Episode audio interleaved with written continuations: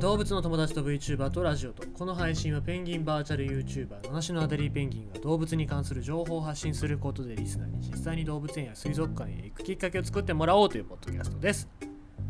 あーっと今日はタイガーモブさん。タイガーモブさんっていうあのいろいろなあの啓発活動だったりとかっていうやっててであの WWF ともたまにそうやってあの一緒になんかいろいろやってるところがあるんですけどそこからお声がかかってお声かかったというか参加しませんかって言われたから参加するっつって言って参加したんですけどまあその時のテーマっていうのが魚、えー水産資源のお話でございまして今 WWF っていうのはそのシーフード、まあ、お魚をいつまでも僕らが食べられるようにっていうことで水産資源の保護っていうのを、えー啓発してるというわけなんでございますね。で、まあ、皆さん聞いたことあるかどうかわかんないんですけどもサスサステナビリティサステナビリティっていう言葉があって、まあ、このサステナビリティっていうのは持続可能であることっていう持続可能の意味であって、えーまあだから今スーパーとかイオンとかのホームページ見るとサステナビリティについてみたいな感じでイオンはどういう取り組みをしておりますみたいな例えばなんだろう魚の水産資源をどうやってちゃんと取ってるかトレーサビリティ、えーどこでどういうふうに取れてどういうふうに加工されてるかっていうのをちゃんと明記しますよみたいなね。そういうのを明記しますみたいなことをやってるわけなんですけどもまあそういうのを、まあ、我々消費者がちゃんと意識をして買うもの。だ例えば買う魚のパッケージに何て書いてるかっていうのも見とかないといけないよっていうね、えまあ、そうそういうお話の、えー WWF さんの、えーお話を聞きに行きましたけどもね、えーまあ、しかも僕このペンギンの姿で行きましたからまあ目立ちますよね。目立ってさで終わり頃になってさじゃあヘッドマウントディスプレイ外そうと思って箱メガネかけてますから僕。で箱メガネ外してやってたらペンギンさんが踊ってますねみたいな感じでみんな喜んでたけど別にあのただ僕箱メガネ外してるだけなんだけどなと、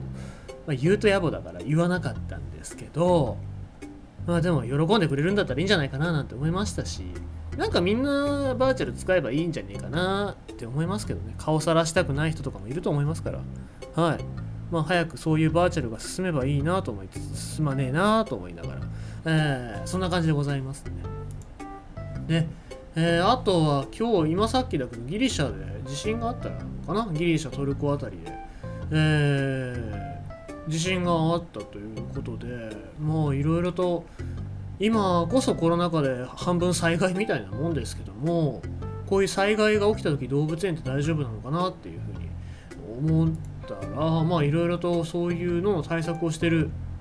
動物園もあるみたいですね。でこれはあのあ先にタイトルタイトルというか自分で勝手につけてますけどうん避難訓練動物園の避難訓練どうやるかこれはオハイオ州にある動物園、えーコロンバス動物園っていう、えー動物園があるんですけどもそこの取り組みまあある意味環境エンリッチメントなんだろうなとは思うんですけどもその環境エンリッチメントの一つで、えー音を出すことによって目的の場所に移動させる訓練っていうのを、え動画でと撮影して、え投稿されているわけですね。でこれに関しては、えーまあ、動画見ていただいたら分かるんですけどいろいろな動物ですね、えーまずトナカイだったりとかシマウマだったりとかあとはそうですねえーっと今見てるけどトラトラもだしトラあとねマナティマナティかなこれ。マナティですね。マナティの その避難訓練すごいですよ。なんかねマナティってもともとなんかもっさりしてるしゆっくりじゃないですか。ててかまあそもそもマナティーをその屋外で展示してるっていうのがすごいなと思うんですけど。でゆっくり音鳴らしてるのかどうかわかんないですけども指示があったら、えー潜水艦のドックみたいに扉が開いてまあというか飼育員さんがグーって上げてそんで、えーグーって上げたらそこにスーって入ってマジでなんか潜水艦の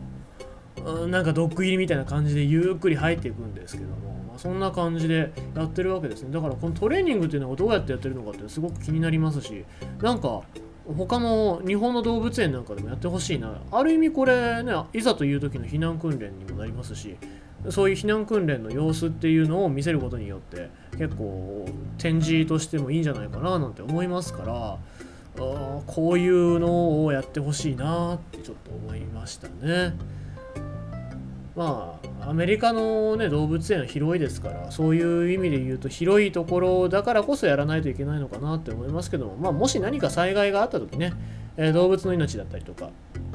まあ、動物園の動物の命守るっていうことは例えば虎だったり猛獣もいますからそういうところで避難訓練をさせとくっていうちゃんと教育をしておくっていうのは、まあ、ある意味災害時にその市民だったり人の命を守るっていうことにもつながると思いますから是非参考にしてほしいななんて思っております。ということでございまして、えー、コロンバス動物園の避難訓練の様子 Twitter に上がるっていうニュースでございました。